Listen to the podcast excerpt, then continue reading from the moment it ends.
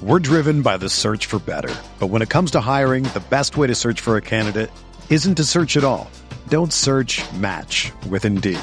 Indeed is your matching and hiring platform with over 350 million global monthly visitors, according to Indeed data, and a matching engine that helps you find quality candidates fast. Ditch the busy work. Use Indeed for scheduling, screening, and messaging so you can connect with candidates faster. Leveraging over 140 million qualifications and preferences every day, Indeed's matching engine is constantly learning from your preferences, so the more you use Indeed, the better it gets. Join more than 3.5 million businesses worldwide that use Indeed to hire great talent fast. And listeners of this show will get a $75 sponsored job credit to get your jobs more visibility at Indeed.com slash BlueWire. Just go to Indeed.com slash BlueWire right now and support our show by saying that you heard about Indeed on this podcast. That's Indeed.com slash BlueWire. Terms and conditions apply. Need to hire? You need Indeed.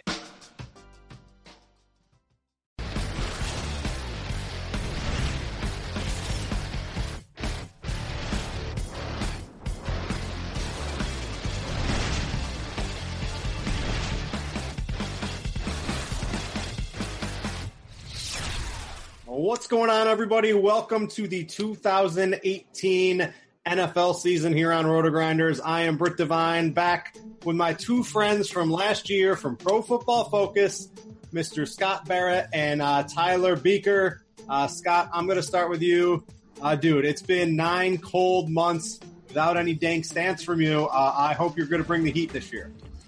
Yeah, man, I definitely missed you and, and really happy and excited DFS and, and uh, regular season football is back.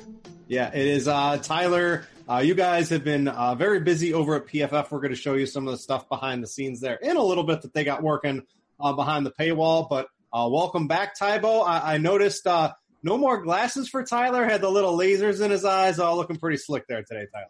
Yeah, successful LASIK surgery. Hoping to dial in here with some red hot fire takes in this 2018 season. Is it true? So I, am scared. I'm scared. I, am going to be the guy that they mess up, right? Like I wear contacts. I have glasses. No one ever sees me in my glasses uh, on the shows. But don't they just like suck your eyeball out and then they hit it with a laser and it does everything? How, do, how does that feel? It happened in like 10 minutes. It was very disorienting. Uh, I was just so happy that it was over very quickly. Um, they do zap you, but it doesn't hurt at all. All right, maybe maybe I'll have to look into this uh, and go to Canada. Correct to get the discount in Canada yeah, for that. Something like that.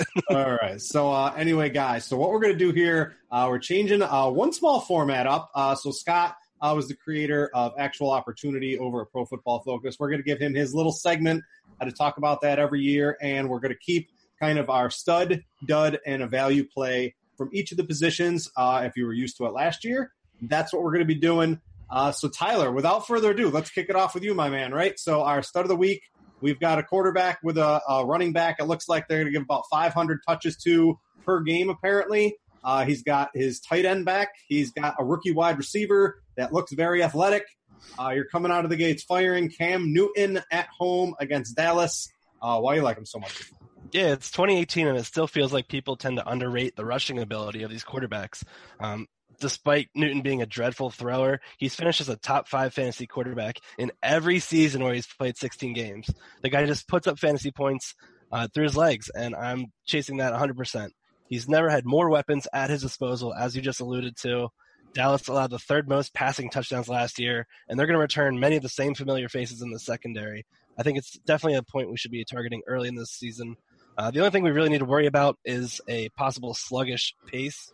Um, both the Panthers and the Cowboys are kind of slow in that regard, but I think there's a lot of fantasy points for Newton to have in this matchup. You read my mind. I was going to counter you. Now, normally we have our show sheet, and last year we wrote everything down, right? Because we wanted to be good with our stats. We're doing a little bit more off the cuff. I was going to come at you. Are you worried at all about that pace? Do you think Cam He's going to get his yards on the ground. He's got all these weapons. This Dallas offense, I think it could sputter out real hard if they get behind and they got a pass. It didn't really look good in this preseason. Doesn't look like you're too worried about the slowdown. No, so I've been trying to up my game as an analyst and trying to poke holes in my own arguments. So I was ready for you there, Britt. All right. Uh, we'll yeah, I, I we'll agree that we could see a lot of trouble with this Dallas offense. A lot of three and outs, giving the Panthers a lot of time on offense. And Newton just is a guy that picks up fantasy points in a myriad of ways, rushing and throwing, and those are guys that I like to target. Yep, uh, his ownership's probably going to be uh, somewhat low too. Quarter, quarterback ownership uh, never really gets too high because you kind of you make your lineup around the quarterback, pair him with a receiver. Um, but pretty good options uh, for Cam Newton. I like that call. Uh, Scott, one for you here, right? He's got uh, uh, Alvin Kamara, right? Is he is Kamara going to be the workhorse? We'll talk about that in a little bit uh, when Tyler gets to running backs. Uh, but it looks like you got Drew Brees, and uh, I'm going to counter you right now. Are you worried the game gets so out of hand that they're just like Mike Gillislee take 20 carries in the second half? I mean, that's something to consider, but I, I don't know how worried I am about that. And you also have to remember when a game is a blowout, mm-hmm. uh, chances are, especially given the lack of depth at the running back position in this one, uh, that Drew Brees was the one who was scoring all of these points. I, to be honest, I'm not really in love with any of these stud quarterbacks. Uh, but if forced to choose, I'd pick Brees for tournaments. He has the highest implied point total this week. It's a home game. Tampa Bay was a bottom 12 defense against quarterbacks last year. They don't seem much better this year. They have a single uh, best matchup to play wide receivers against last year. So, you know, Michael Thomas is an easy stack. You like to see that. And like we're, we're saying, the Saints only have two running backs on the team. Alvin Kamara and Mike Gillislee. Gillislee just joined the team, likely doesn't know the full playbook. Kamara, meanwhile, should see a massive uptick in usage relative to what he saw last year. Uh, and he's also a great stacking option. So you have to remember that 40% of his touches came via the pass last year, and 62% of his fantasy points came via the air. So, you know, if he's scoring points, chances are uh, Drew Brees is going to be rack, racking up uh, a lot of points using him as an extension uh, of the run game. Yeah, I love it quite a bit. Uh, a little bit of a game stack. Not so much on Mike Evans running it back. I'm mixing in OJ Howard. I'm mixing in some Chris Godwin or DeSean Jackson if you're trying to make a game stack. Uh, Evans going to have a pretty tough one-on-one matchup. Don't like him after the catch too much either. But uh, I, I, like that call on this one quite a bit. And uh, I'm seeing deja vu here, Tyler, between you and Scott's value quarterback. Uh, looks like you both have the same one. Uh, so let's talk. Is this the year of the Browns, Tyler? Uh, we'll see about that. Hard Knocks wasn't very inspiring for that, but we do both agree that Tyrod Taylor is a great play this week. I think he's great for cash. He's a guy that I'm definitely going to be targeting there. It's a home game here versus Pittsburgh. Tyrod looked really sharp in the preseason, completed over 70% of his dropbacks. He's the picture perfect model of Rich Hribar's Konami code quarterback. And he's a player that Rich noted in his worksheet that he has scored at least 15 points in 30 of 43 starts over the past three seasons with Buffalo and that was with the dreadful Bills squad. Now he has a plethora of targets at the short to intermediate interval with Jarvis Landry, David Njoku, Duke Johnson. Uh, he's just my ideal cash quarterback at the moment, and a guy that I have really had uh, trouble trying to pivot off of. Um, Scott, I don't know if this was you. You post you post so many hashtag dank stats throughout the week, Scott. It was uh, me. yeah, with, with, the zone coverage. Was that you? Yeah, and I, have improved upon it. All right, let's get let's get in on this here because uh, the, you, Scott, if you don't follow Scott on Twitter, it's uh, at Scott Barrett DFB. There's so many good nuggets that he gets out. Sometimes Pro Football Focus even yells at him for giving out too much stuff uh, for free because they want to keep it behind the paywall sometimes. But his account's so good, you got to follow him. Uh, talk to me more about the zone that Pittsburgh plays. Yeah, so I, I know you're going to reference that the, the, tweet I had from a few days ago, but that actually isn't a good stat because I only looked at Tyrod Taylor as a passer versus man in zone coverage, and we have to remember that you know a, a lot of his fantasy potential comes on the ground, and uh, quarterbacks average 8.8 yards per carry against man coverage and 6.9 against zone coverage. So that stat is is basically incomplete. So what I did was I looked at it on a fantasy point per dropback basis, which I think is a lot better. So Pittsburgh ran a zone defense on 80% of their defensive plays last year. That ranked second most. Over the past three seasons of 32 qualifying quarterbacks, Tyrod Taylor ranks fourth in fantasy points per dropback against zone defenses, and he ranks 27th best against man defenses, so fifth worst. That's a crazy split. That's that's mm-hmm. insanely high. Uh, also, keep in mind he ranks 12th in fantasy points per game over the past three seasons. Now he's arguably in a better s- situation in Cleveland. We know Kizer had some you know blow up games last year. Hue Jackson likes the mobile quarterback, uh, better weapons. Uh, our buddy Mike Clay, former Pro Football Focus analyst, uh, actually has uh, Tyrod Taylor number two in his projections this week over at ESPN among all quarterbacks. that's uh, that that might be a little bit high, but yeah, I can definitely get on right. Tyron. I think he's uh, I think he's a viable cash game quarterback. Um, you both have the same one. I'm going to throw out my thoughts. I'm looking at Andy Dalton a little bit. Right, this Colts defense is horrible. Anyone have a, a 30 second take on Dalton?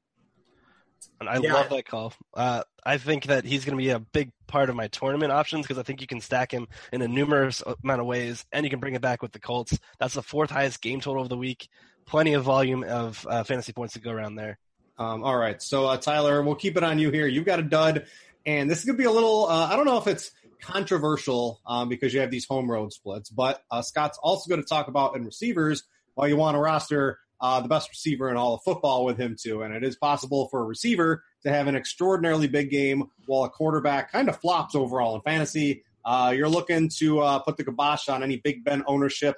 Uh, I like Big Ben quite a bit in the passing game, especially with all the stuff going on with Le'Veon Bell. Uh, what's your take on this? Yeah, Scott mentioned earlier that the higher priced quarterbacks this week aren't really enticing, and I really agree with him there. Ben's one of those guys. He's top six, I think, on both slates.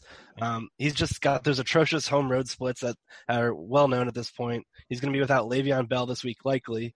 And uh, that's a player that commanded over 18% of his targets. That's a lot of passing volume that goes towards Bell's way. Uh, keeps the chains moving, keeps the offense on pace. Um, I'd rather just have Antonio Brown on his end, on his own, and spend elsewhere at quarterback. Um, I don't know. We have a full 16 game slate here. There's no real need to force a quarterback if you're not really in love with it. 12 games for the main slate. They keep taking okay. every ne- every week. It's like we're going to take another game away from you. But it's 12 games, I think, for the main slate. Um, but on that, uh, Scott, your dud. Uh, you know, it's always dangerous uh, to put a uh, you know a dud tag on. Uh, what's his danger? Russ Danger Wilson, because um, he he's just he's so good. But we've got an 85% Doug Baldwin he, who's going to be covered uh, by a really good cornerback. He's going into Denver, and nobody wins in Denver early on in the season here. Um, so I think you have a lot of stuff to back this up on Russ Wilson. Yeah, so you hit the nail on the head. We're getting 80% of Doug Baldwin. Tyler Lockett's dealing with a toe injury. A 34 year old Brandon Marshall, who's been one of the least efficient receivers in the NFL over the past two years. Uh, a tight end one in Nick Vannett with 15 career receptions, a bottom five offensive line, and they're traveling to Denver. He just looks like a value trap to me, the 14th highest priced quarterback on DraftKings. But you know, there's clearly a lot of risk. Uh, sure, definitely some some uh, high ceilings here, but it's uh, the second lowest implied total on the slate. Only Buffalo is worse, and of course Buffalo is worse. Um, but I, I, did want to add that I, I, do like your call of Andy Dalton. I also like Joe Flacco a little bit as yep. some other value plays. Uh, Buffalo and Indianapolis uh, were the two least efficient defenses in generating pressures against opposing quarterbacks this preseason. Also ranked bottom five last year in the regular season as well.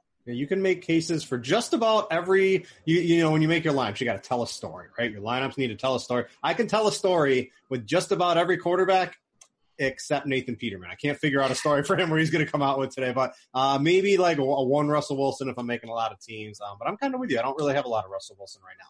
Uh, so, Scott, uh, real quick, uh, we've got to get the show going a little bit here. So, every week, Scott is so good at Pro Football Focus with actual opportunity and all the other stuff, all the stats that he tweets out, and all the articles he does behind the scenes. Uh, we want to kind of give him his own segment to feature uh, the actual opportunity. We're calling it Opportunity Knocks. Uh, so, Scott, give him, give me in about 30 seconds to a minute what this is and what people can expect in here going forward as the season progresses.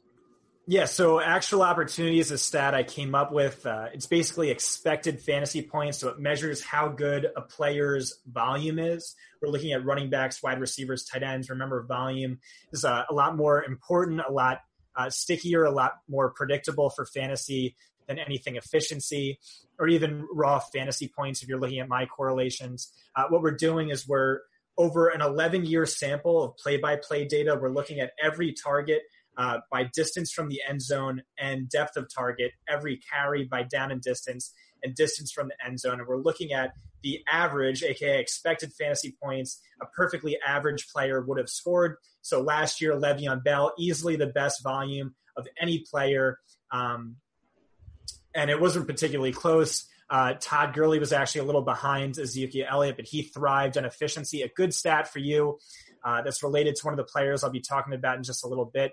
Melvin Gordon. So he played in every game last year, but he was on the injury report six times. If you exclude all six of those games, he averaged the same amount of expected fantasy points per game as Todd Gurley did last year. So really tremendous volume when he was healthy, and then that dropped by about like five or six expected fantasy points per game when he was dinged up and on the injury report. Yeah, so uh, just all kinds of stuff. Uh, what else you got on Gordon? I'll stick with you here uh, for running backs. What else makes this matchup so good? Um, we'll, we'll, get Melvin Gordon, your stud uh, running back of the week, out of the way here. Yeah, so I think this is going to be the cheapest he'll be all year in what is a good matchup. Although I can say that for a num- number of running backs like Kamara and Christian McCaffrey. But uh, so use that stat. I, so I, I, think volume's going to be better than a lot of people uh, are anticipating and what it was last year. Also, uh, Chargers coach Anthony Lynn told Dan Graziano of ESPN earlier in the offseason that one of his biggest regrets in his first year – was not getting Gordon more work in the passing game. So I do see number of targets uh, increasing this year. That offensive line looks much better with Pouncey as the center and Lamp returning from injury. Uh, there's a 26 point implied total. Uh, yeah, I think he just smashes and he's a great value. Yeah, I think he's a great play. The problem is, I want to roster like 25 running backs on DraftKings this week, Tyler. So uh, your stud is another one of them. Of course, we got Alvin Kamara every running back, right? Jonathan Williams, I, I, paid up to get him on some of my waivers. He's now irrelevant. Uh, I wanted to get in the Scott Fishbowl. I paid some money for Boston Scott. Boom, he's gone. They re-signed Mike Gillislee. He probably doesn't know the playbook, like Scott said. Like Kamara's got to get 20 to 25 touches in this game. I just don't see any way around it. Yeah, I agree. I think he's a lock to rack up a ton of touches and potentially touchdowns. Home matchup here against the Buccaneers, one of the highest game totals of the week. The Bucks defense allowed the second most fantasy points to opposing backs last year by being beat on the ground and through the air. They allowed the second most touchdowns to opposing running backs. And I think Kamara could rack them up in spades this week, with the Saints implied for a 29.5 game total. Uh, our DFS lineup optimizer actually has Kamara with the highest raw projected fantasy points among all players. Um, I think it might be bold, but I'm not worried about Mike Gillislee coming in to spell him whatsoever. I think they're going to feed Kamara until his legs fall off. He's at 215 pounds. He's set up for an every down role. And I think the only time they'll ever take him off the field is when he's gassed after putting up back to back to back 15 yard runs. Uh, and then Mike Gillislee scores the two touchdowns, and we all tilt our faces off Sunday afternoon. Uh, I can already see that happening. Uh, but I'm in agreement with you. Alvin Kamara is a great play. There are so many good plays. Christian McCaffrey, I like Melvin Gordon, I like Leonard Fournette. Uh, you can just go on and on. You really can't go wrong with any of the high price running backs. Uh, I think this week. Um, Scott, you you've already thrown Le'Veon Bell in the grave. He doesn't exist to you. Uh, you don't think this is going to work out week one. Uh, looks like one of your value plays uh, is going to be James Conner, right? He's 4,500. Everybody's going to be using Rex Burkhead. We're waiting on Sony Michel. So this is something I'm struggling with myself right now.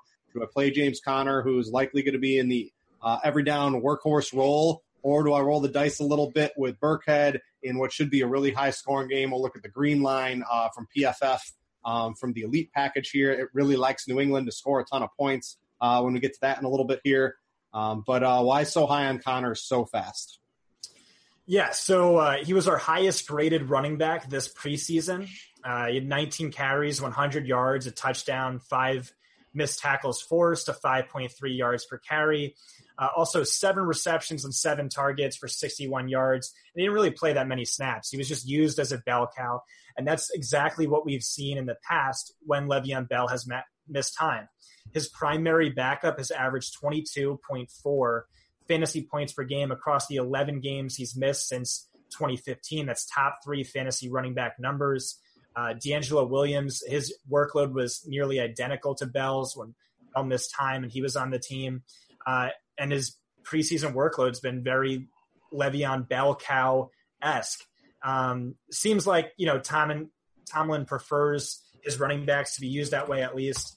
Um, so I'm betting on a, a, massive usage, at least relative to his price tag, and he's a guy uh, in in lineups where I need that extra space. Uh, I'll be loading up on him. This would all assume if Le'Veon Bell comes back tomorrow for something like he gets sick of all the the, right. the takes on Twitter day, and he just comes shows up tomorrow. Even if they say Le'Veon Bell's limited, you're no one's going to be playing. He's not showing up. Yes. Uh, all right. So I just want to make that clear to the listeners. Um, yours, uh, I, I, talked about Andy Dalton. Andy Dalton's throwing passes. Uh, some of them are going to a really good receiving running back, Joe Mixon. I like. Uh, I, I, was. Uh, I said this about a week ago to a couple people. The Cincinnati game, their total is way too low. They're going to score a bajillion points. It's starting to gain a lot of steam. I look on Green Line. I look at a lot of other things. The total is just rocketing up in that game. That thing might hit 50 by the time it's all done because neither one of these defenses are any good. Um, you don't have to sell me on Joe Mixon, but what's your spiel? Man, I felt so sneaky thinking this Indy Cincy game was uh, going to be the one to target. Like 21, and I'm just like, this is so wrong. yes, I was all about it, and now I'm getting kind of frustrated that ownership's going to go through it. But it's a great play for the same reasons. They're terrible defenses. Mixon was one of my biggest draft crushes last year, and he didn't really blow it away, but he did show a lot of promising signs. He was our number 17 graded running back last year. That was better than Le'Veon Bell, better than Melvin Gordon. He averaged 17.7 touches per game in the seven games he saw at least 50% of the snaps. He should easily surpass that number this week. Um, the offensive line added Cordy Glenn. They added first round center Billy Price. Indy's rush defense gave up the second most rushing yards in the league. Um, I, Scott nailed it though with the obvious play being James Conner. But if Bell is a late go, I'll be pivoting all my Conner um, plays to Mixon. Yeah. Uh, what about Burkhead's a guy drawing a lot of steam right now in ownership? Uh, any any takes for either of you? Yeah, I mean, he's a great play. Uh, I want to make sure Sony Michel is out for this week uh, because you know either way, ownership's going to be sky high. But yeah, he's he's right up there with Conner. Yeah, I think he's pretty good. Tyler, any uh, ten seconds on Burkhead? Uh, I'm just thinking 100 percent Conner. All right, I would uh, kind of agree with that as long as Le'Veon Bell doesn't play.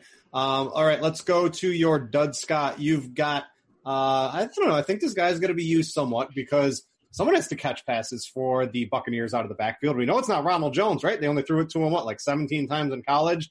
Uh, are they really bringing in Jacquizz Rodgers, the the third or maybe even second string running back to ca- catch passes uh, as they try to play catch up? Um, you're going to get the first half from Peyton Barber. Uh, I think he's going to draw some probably not reasonable ownership. Um, I don't know what is this. If I if I tell you he's five percent owned, uh, that's probably going to be a little bit too much for you. Correct?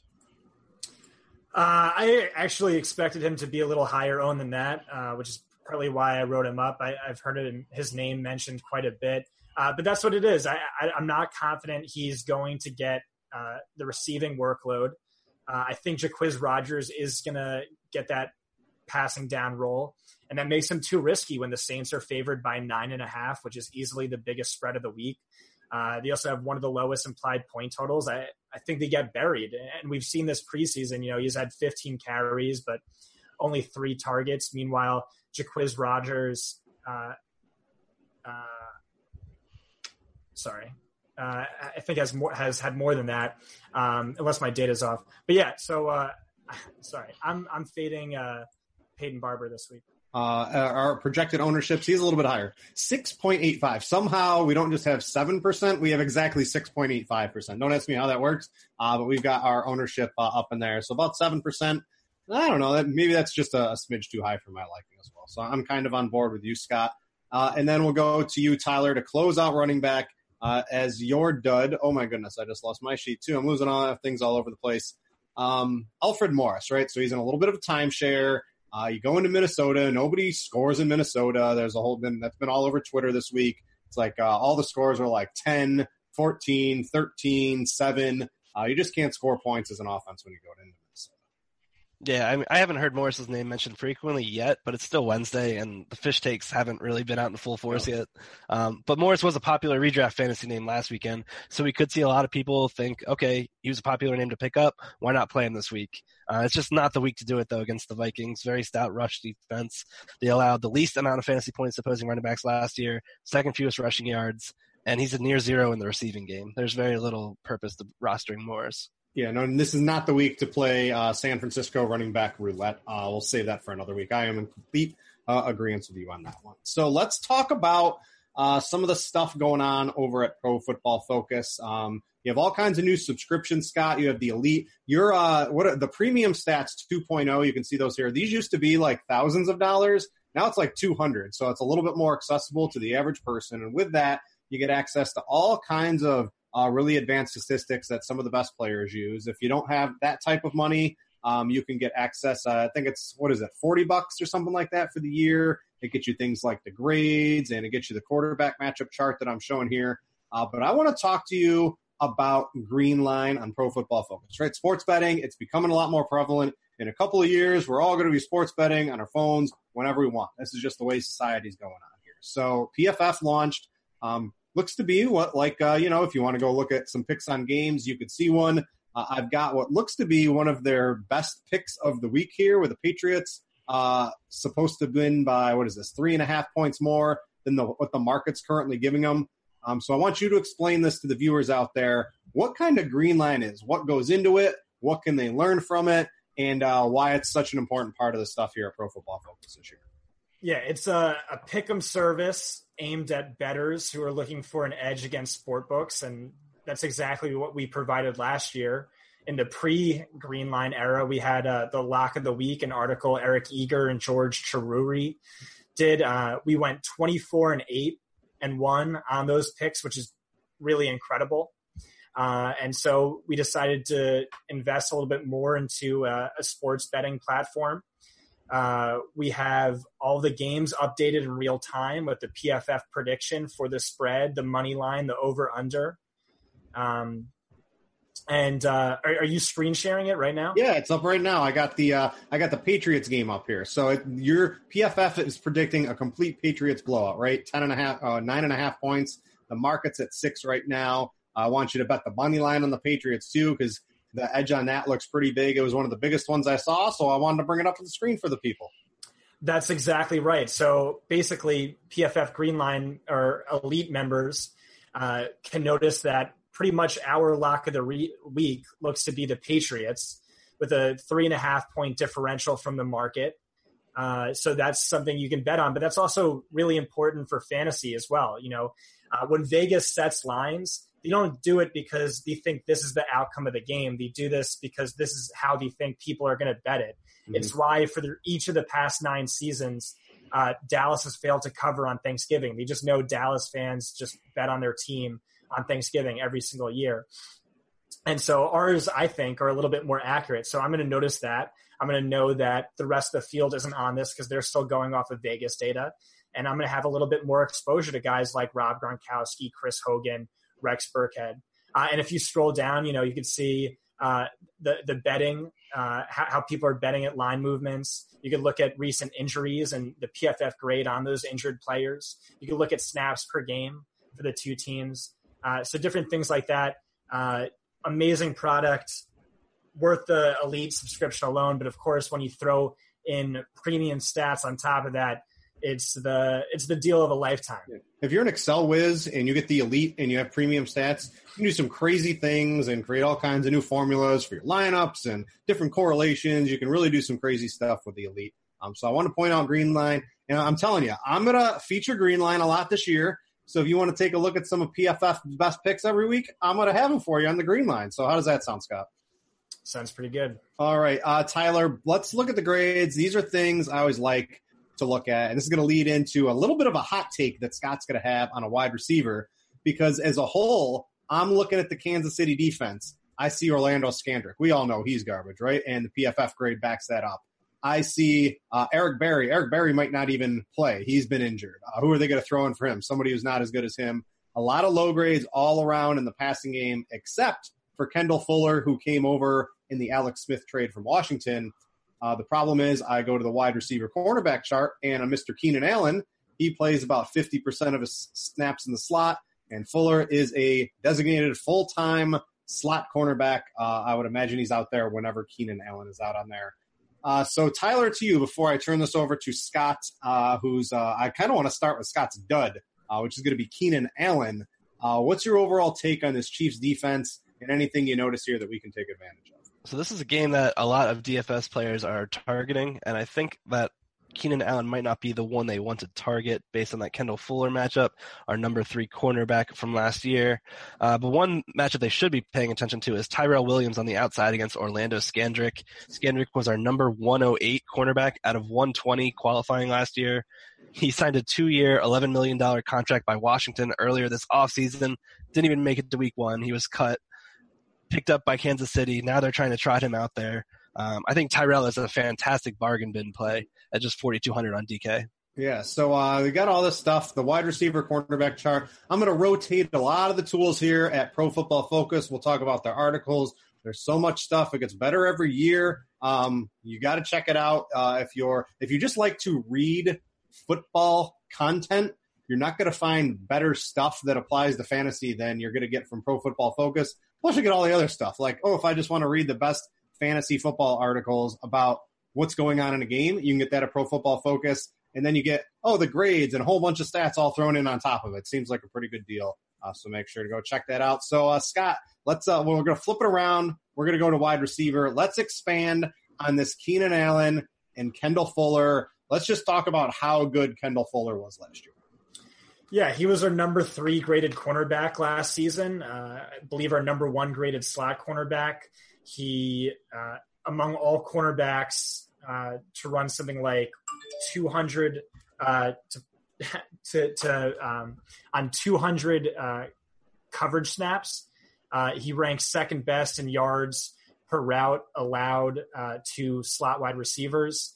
he's just really tremendous and it's a tough matchup for him. So uh, I, I, might be pivoting towards a guy who we'll get to in a little bit uh, in the tight end uh, section. But, um, or actually, no, sorry. I got confused. Um, but yeah, that's a tough matchup, as is Mike Evans versus Marshon Lattimore in a likely shadow situation, as is DeAndre Hopkins against Bill Belichick, who has uh, you know extensive history of taking away an opposing player's uh, number one uh, offensive player. Yep. Um, I, I want to ask you too, with um, Matt Patricia going to the Lions, how are we going to apply that? The Lions aren't on the main slate, but they do play on Monday night. Do we think that's going to apply to the Lions? Are they going to try to focus now? They're playing the Jets, right? Like, do you really have to take away the number one option? Who really knows, right? But as DFS progresses, do you think that's something we're going to have to note with the Lions? See what they do. They try to lock down Robbie Anderson week one, right? And the other people go off, or do they play it a little different? This is something I'm interested in. It's a good idea. Oh, yeah, I'll have to see on that. Um, so that was Scott's dud. He's a little low on Keenan Allen. Keenan Allen currently projected to be the highest owned wide receiver. So a pretty uh, solid hot take there from Barrett, based mainly on his matchup uh, with Kendall Fuller there. So we'll flip it back around. Uh, we'll go back to a stud wide receiver for Tyler. And uh, let's get into this, Tyler. So who do we have here? Oh, yes. We already, t- I talked about Andy Dalton. You talked about Joe Mixon. Uh, AJ Green, I, who, who's this guy covering AJ Green? Look at some total scrub, right? Like this is an AJ Green explosion spot. You've got John Ross keeping safeties busy on the outside. They're not going to be able to double team AJ Green. You got to worry about Mixon underneath. You got a healthy Eifert at least to start the game, and we'll see where it progresses from there throughout the season. Um, but AJ Green's just going to have some really soft coverage. Uh, I am I'm loading up on AJ Green this week. Yeah, me too. He commanded an elite wide receiver target share last year, surpassing 28%. That number trailed only DeAndre Hopkins last year. Green ran 85% of his routes on the outside. That means he'll be matched up against Pierre Desir and Nate Hairston. Both these guys ranked bottom 20 among our 120 qualifying corners last year. I think Green is a very safe cash play if you can afford him. And I really wouldn't fault anyone that wanted to lock him in for 80% of their lineups as a heavy core play in tournaments. Uh, and I saw um, you you tweeted this out earlier, but uh, who it's Pat uh, at PFF that does the snaps article, and both these teams really slow last year. Uh, I think it's easy to see both of these teams having large upticks in snaps this year. Right, the Cincinnati offense is going to be better. Andrew Luck's back. These offenses should be clicking uh, much better than they were last year. Yeah, I agree. And Frank Reich, I think, is going to be a big asset for Indianapolis, keeping the speed up there. And that so uh, yeah, keep an eye out for that game. Uh, this game opened way too low. Uh, I don't know. I think the ownership's probably. I don't know if it's going to get too high, but I'm certainly going to be uh, contributing to the high ownership on that. Uh, Scott, your stud. Uh, you tweeted out some really cool dank stats before the show here. Let's get into this. our sheet simply says Antonio Brown on every lineup. expect a massive, massive game from him this week if Le'Veon Bell sits.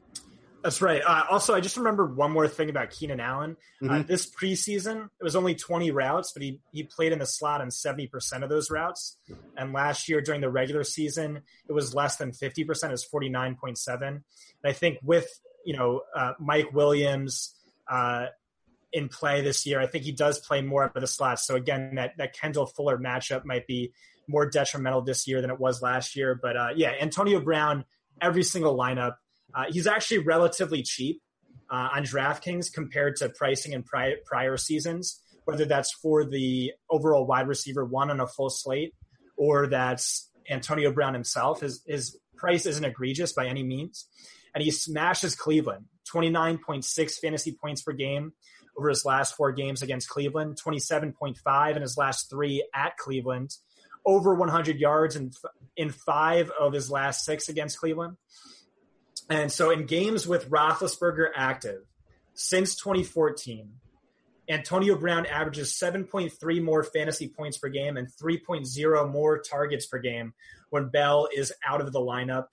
Uh, Terrance Mitchell, rookie Denzel Ward are not scaring me in the slightest. I think, uh, you know, this is this is we're going to do the same thing we did last year, which is play Antonio Brown against Cleveland, and he's going to smash. Yeah, and you can take advantage of it this week. So I'm gonna I think based on this, I did have Keenan Allen, but you can have Keenan Allen, you can have Antonio Brown, you can have a stud running back. You can you can do whatever you want this week on DraftKings for the most part. You can get a lot of stud players. You have to take advantage of this, in my opinion, because next week Antonio Brown could be ten thousand dollars, right? Like that's what he should be in a matchup like this. So we're getting a nice discount. Uh, certainly uh, vying to enter my cash games for sure. I uh, love the Antonio Brown pick. Uh, Tyler, back to you. We'll go to a value receiver for you. Um, I wrote this up, uh, one of the best advantage matchups per the wide receiver cornerback chart, um, because Kendall Fuller, he's not in Washington anymore. He's in Kansas City, and there is nobody to play the slot cornerback uh, against Larry Fitz this week. No, the guy that they're trying to replace him, his name is Fabian Moreau. He played just five snaps in the slot last year for Washington. I think Fitz is going to eat in this matchup against the unproven Moreau. Um, one of the things I was really looking forward to in preseason was trying to see if there were any wide receivers that could step up on the outside for Arizona. Nobody really did. So I think it's just going to be another year. Larry Fitzgerald, 100 plus targets, lock him in. Uh, this matchup is a dream here against Moreau. Um, Sam Bradford, he's a guy who's heavily targeted the slot during his career, nearly 25% of his attempts since entering the league. That's a stat from Scott. Um, I, I think Fitzgerald's a great play. Yeah, and you also you don't have to worry. We're not worried about Josh Norman going into the slot. I looked at all this stuff uh, on PFF. I actually wrote him up uh, for an article I did uh, for RotoGrinders. Norman only played six percent of his snaps in the slot. I'm not expecting Larry Fitzgerald, Josh Norman matchups to really bother me at all. That might happen once or twice in the game. Uh, this looks like uh, Larry Fitzgerald. Uh, he's just going to continue chugging along. probably one of the bigger upside games I think he has this season based on his individual matchup. Uh, let's go. We already talked to Scott on his dud. Uh, so let's find his value uh, wide receiver here. We're going out to Denver, and it's not Doug Baldwin at 85%. We're looking at the other side of the game. I think he's 5K on DraftKings. Emmanuel Sanders. Now, we did get Seattle, uh, Mr. Cam Jordan. he came back today. I don't know. Is he going to be fully acclimated? I don't know, but I still think Emmanuel Sanders, especially if you watch those preseason games, Scott, uh, poised for a pretty big uh, week one. Yeah, so he's priced outside of uh, uh, he's priced as a wide receiver four on both FanDuel and DraftKings. Uh, he played hurt in the majority of his games last year. A lot of people forget that when looking at his numbers last year. Now he has probably the best quarterback he's had in three or four seasons.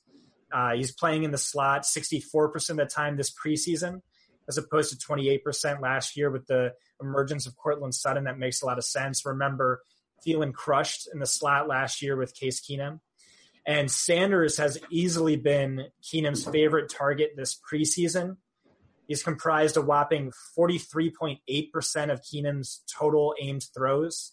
Uh, he might legitimately be the new wide receiver one on this team. Remember, he only finished seven targets away uh, from Demaryius Thomas in 2016. And, and yeah, Seattle's defense is not good.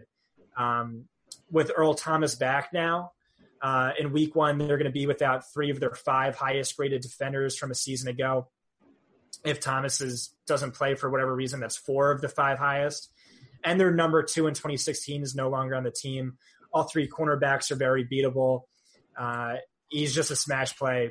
But again, a very close call between he, he and uh, Fitzgerald, who I like a lot as well. Yep. Uh, well, I think the 5K Fitzgerald's a little bit more expensive. Uh, I think uh, definitely Emmanuel Sanders certainly on my radar. Uh, we're gonna have a couple extra minutes. I'm gonna throw out. Uh, let me bring up DraftKings here. I'll throw out a couple other names. thoughts on Chris Hogan in the mid tier? Anybody? Definitely an, an option this week. I mean, we saw that how well that he and Brady uh, orchestrated during that one preseason game where Brady played the full first half against the Eagles. He targeted Hogan and Edelman a ton. Edelman's out of the picture. It's going to see a lot of Hogan this week. Yep. Uh, and then Scott, a couple other guys that are interesting to me. Uh, we've got Kenny Stills, right? DeVante Parker's not playing. He's 4,700 on DK. Uh, what's your interest level in a guy like Stills in the mid tier? Yeah, absolutely. I mean, uh, Amendola's uh, arguably in a tough spot. I know our wide receiver versus cornerback matchup chart disagrees, but I actually think uh, Logan Ryan is a particularly tough matchup. Um, I actually love Albert Wilson. He's he's one of my boys. Uh, I think he's in play, although I, I, I doubt he's making uh, his way onto any of my lineups this week or too many of them because of how uh, how soft pricing is on both sites. Mm-hmm. Uh, but yeah, still, he looks like the de facto wide receiver one with DeVante Parker out. We saw Parker and Landry see massive usage last year. Landry's out of the picture. Parker's hurt, and Stills was still highly, highly productive on what was wide receiver three volume. So yeah, uh, he's he's a great play. There's the, that's the problem. There's a ton of great plays this week. Yep. And then uh, Tyler, too, I want to get your thoughts on this. Currently, our third highest projected wide receiver per ownership. He's 3,800. Uh, he's Keelan Cole of the Jaguars. Uh, what are we doing playing a chalk Jaguars wide receiver week one? Um, I know he's 3,800. It saves you money. You don't need a $3,800 receiver this week. Uh, do you do you agree that he should be uh, that highly owned and why or why I think he's at such a discount; it's hard to fade him. Uh, he's not a guy that I'm actively trying to fit into lineups now that we don't really have to, though. Uh, he was a guy that I had in a lot of my dummy lineups, but yes. Yeah, like you said, now there's just so much value on the slate. Mm-hmm. If you want to, you can, but the matchup's not entirely appealing against Janoris Jenkins. Teams run heavy; they don't throw a ton. Um, I'm not crazy about it. Yeah, I'm kind of with you. A week ago, I had him penciled in to quite a few more teams than I do now, um, simply because you know if we're going to have James Conner if we've got other things going for us, I could play Emmanuel Sanders with Antonio Brown, with another good wide receiver, with all the good running backs that I want, and a good tight end and a good quarterback. It's just it's very easy to put together really good lineups this week. Um, so I don't know if I'm going to have as much Cole as the field. That might be something I'm kind of with you. I'm going to be fading on. So I just wanted to throw out uh, a couple more names in the mid tier and get some thoughts on them. Uh, Tyler, you're dud. Uh, you have Sammy Watkins in here. I want to talk about Tyreek Hill too. Your whole thoughts on this Chiefs offense, right? San Diego at home, really, really tough defense for anybody to have a good game on. Yet alone, I mean, he's not a rookie, but he's kind of like a de facto rookie quarterback here uh, this week with Mahomes. Maybe he makes some some mistakes uh, after that good pass rush gets to him. Um, Watkins doesn't look like he's going to be heavily involved this week. No, I'm very into this Sandy or this uh, Los Angeles Chargers defense. Actually, uh, like you mentioned, it's Mahomes' second game as a professional.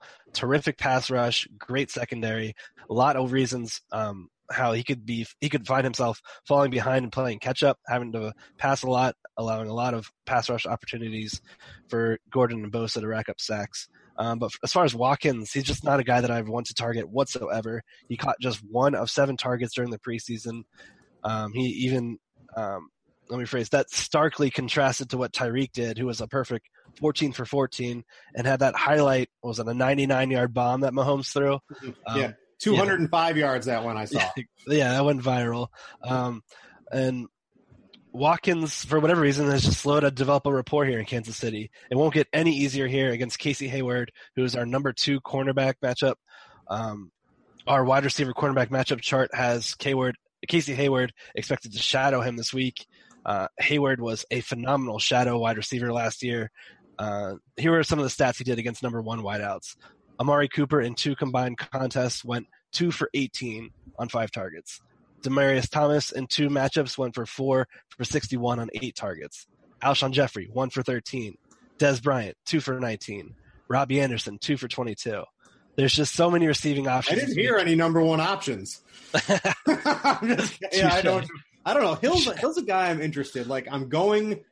I'm gonna play Tyreek Hill in tournaments every week, right? Because he can just have the 70 yard, get behind three guys at any given time, and Mahomes can get it. So I'm gonna play him. I know it's a tough matchup, but I also I want to play Tyreek Hill when he is low owned, and I don't want to play Tyreek Hill when he is going to be highly owned. So I'm certainly going to have uh, plenty of Tyreek Hill this week. Yeah, and he doesn't draw that dreadful matchup against Hayward, which is a very beneficial thing. Yeah. If we have Watkins just occupying Hayward, Hill has a chance to go long for a touchdown. Yeah, um, and Scott already dropped the hot fire a couple of minutes ago. He uh, he does not like Keenan Allen uh, in that slot matchup against Kendall Fuller. So let's go to tight end. Let's wrap this show up. We've got the Rotoworld show coming up next uh, with Crane, Lord Reeves, and Evan Silva. So uh, if you like this show, we got another one coming up that's uh, just as good. Uh, so Tyler, let's start with you on tight ends.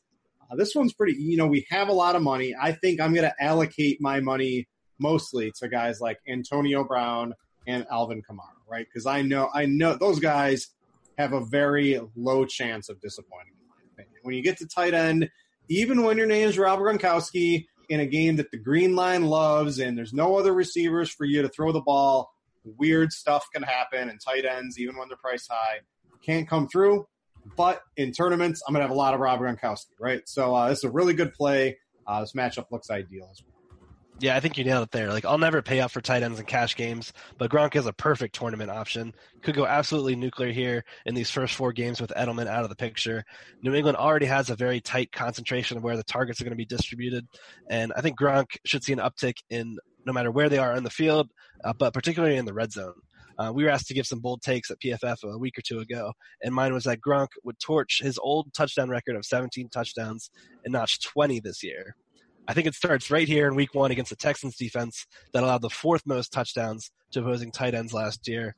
Um, both the Texans and the Patriots, they play up tempo paces. Should be plenty of volume, plenty of opportunity. I mentioned earlier that Alvin Kamara was our number one projected point getter in our DFS lineup optimizer. Number two, Gronk. Uh, Scott, they need to you need to fix that, right? Antonio Brown's got to be number one, right? Uh, yeah, I think so. But Yeah. I, I will say, I will say I have Gronk ahead of all other wide receivers Mhm. in my projections. Yeah, uh, on FanDuel too. FanDuel Gronk is a much better value than he is on DraftKings this week. So you can actually make cash games with Gronkowski pretty easily, uh, I believe, on FanDuel. Um, let's talk about. So we just talked about the Chargers defense, um, kind of limiting the wide receiver. Scott, you like Gronk, obviously. How can you not like Gronk this week? It seems like a really good spot. But you also have Kelce in here too to be a little bit different. What are you seeing in this matchup that's going to allow Kelce to exploit it? Yeah, again, the correct answer is Gronkowski, but uh, but I, I like Kelce. I, I think he is quietly a great play. Um, so Kansas City has has some tough cornerback matchups. The Chargers might have the best cornerbacks in all of the NFL, um, and that's going to be tough on a rookie quarterback. I, I could see him leaning on Travis Kelce, who he leaned on during the preseason this year. Not as much as Tyreek Hill, but still uh, pretty high for for most. Uh, I think over twenty percent target market share for Kelce. Um, I also buy into the narrative that Andy Reid is one of the best at game planning with extra time to prepare for an opponent. Maybe it's just hindsight bias after Week One last year when he, he obliterated the Patriots and no one saw it coming. Uh, so I do kind of want some exposure to Kansas City, and with the wide receivers having such a tough matchup, uh, I do like Kelce. Um, although I double check on uh, the health of Los Angeles's cornerbacks. I know a few guys are dinged up, but if all are healthy, that's a brutal matchup uh, for the wide receivers. There might be a tight end funnel spot. Uh, Andy Reid, didn't he do your boy Kareem Hunt dirty during the middle of the season? Right, no touchdowns, not giving him the ball when he wanted it. um, yeah, no, well, no, I'm surprised. Uh, I'm surprised Kareem Hunt didn't make it on here. he's a bad in-game manager, but he's a great, you know, game, Game manager planner. with two weeks out. Yeah. Yeah, uh, we'll talk enough about Kareem Hunt, I'm sure, as the season goes on. Don't worry. Uh, let's get to va- value. Both you guys have uh, Jack Doyle in there. Uh, looks really good. Uh, I think it was week two. He was basically on the field for all of Andrew's luck snaps, getting peppered with the ball, ran all the routes when he was on the field. Um, kind of got week three off because they wanted to see what they had with Eric Ebron. Uh, Doyle's 3,600 on DraftKings. Luck's not throwing deep. He's throwing all these little check downs. And you also don't beat Cincinnati deep. You beat them kind of with the check downs. It matches up pretty good this week, Tyler. Uh, I, I'm definitely using Doyle. I think he's cash viable, and you can load up on him in tournaments as well. Yeah, I agree immensely. He's a guy I almost want to go 100% in. Um, only three tight ends saw more games with seven or more targets than Jack Doyle's nine games last year. He led all tight ends with a 23% market share of the team's passing offense, catching 74.1% of his passes. Bengals are a bottom 12 defense last year defending tight ends. They allowed the ninth most receptions, 11th most fantasy points. He's the top play by our tight end matchup chart, and a guy, like I said, I'm locking in about 100%. Yep, you can do. Uh, who do we have here? So who's going to be covering him? I wrote him up earlier. I looked at this earlier. So he's got. Uh, let's see. Hold on here one second. I can't find it here. I wrote too many words. I have to search through this. Um, but the matchup's Sean really Williams. good. Yeah, we're not really worried about Eric Ebron either, right? Because I think they're going to use a lot of two tight ends and use like two receivers. I think that's probably going to be their preferred package to start the season. Yep, I agree. Sometimes sliding Ebron out into the slot as well. Yep. Uh, all right, Scott. Let's get into yours. We just got a couple minutes left here, uh, so give me a couple of your your value plays, and then let's talk about one of your dud plays who used to be a funnel spot, and I think you have some evidence that uh, your dud might not be in the funnel spot it used to be. All right, so that's a lot to say with with so little time. Uh, I will say the correct answer is Jack Doyle. If Jordan Reed was 100%, it would be Reed, but I don't know that he's 100%. Uh, there's been some conflicting reports from Jay Gruden over the past week and a half. Uh, I also like Ricky Seals Jones against Washington in a good matchup. Uh, who else are going to throw the ball to outside of David Johnson and Larry Fitzgerald? I don't know. Uh, my dud is Austin Seferian Jenkins. He's hurt. He didn't practice today. Uh, it just feels like a trap. I don't think the Giants are a funnel any longer. Uh, they're now they're just bad everywhere except for whoever Janoris Jenkins is covering. He also kind of sucks. He had 4.83 yards per target last year. That was 16th worst of 581 tight ends since targets became a stat. Um, Tyler, you got a dud. You don't have one in the sheet here. You got one off the top of your head. ASJ. Uh, Yeah. I'm, I'm going 100% Doyle. I'm sorry, I'm stuck there. Yes, uh, I agree with that one. So that's going to wrap it up for the Pro Football Focus Show. Uh, we're going to be here every Wednesday at 9 o'clock. We used to be Thursday. We've moved it up because we have so much content here at RotoGrinders. We had to move it up a day to fit everything in. So we'll be here Wednesday at 9 o'clock. Uh, we'll be screen sharing some of the Pro Football Focus stuff. Every week, you'll be hearing more spiels about Scott's actual opportunity. We're going to have a real fun time looking at uh, some of the more advanced statistics that you might not hear about in your average podcast or your average article uh, that you come across in DFS. So, boys, it's been fun. We got to get out of here, though. We've got the next show coming up. So, we're getting the boot. So, thanks to Tyler and Scott for joining me uh, for 2018 NFL here at RotoGrinders. Uh, thanks to Pro Football Focus uh, for bringing you guys back. I am Britt Devine, and thanks to all you guys for watching. Uh, we out.